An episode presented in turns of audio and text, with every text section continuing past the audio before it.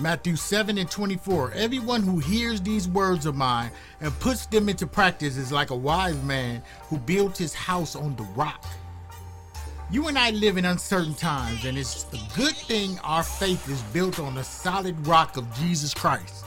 All around us are unprecedented politic, social, moral, educational, environmental, and spiritual ideas, theories, movements, and change. The spiritual plate of the earth has shifted, and they are never going back to the way that they were. We are living in a new era, so to stay steadfast in our faith and immovable in our commitment to Jesus, we need to be empowered by the Holy Spirit and follow the Holy Spirit's leading. That doesn't mean we disengage from the world.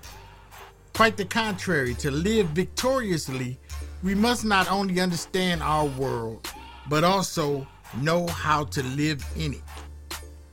What it does mean is that we need to draw closer to God than ever before.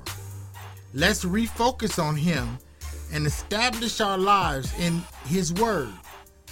Let's look to Him for comfort, wisdom, insight, and discernment. Let's remember that when we simply do not know what to do, He always does. We can always go to Him for counsel, direction, guidance. His truth is timeless and eternal, and His leading is true.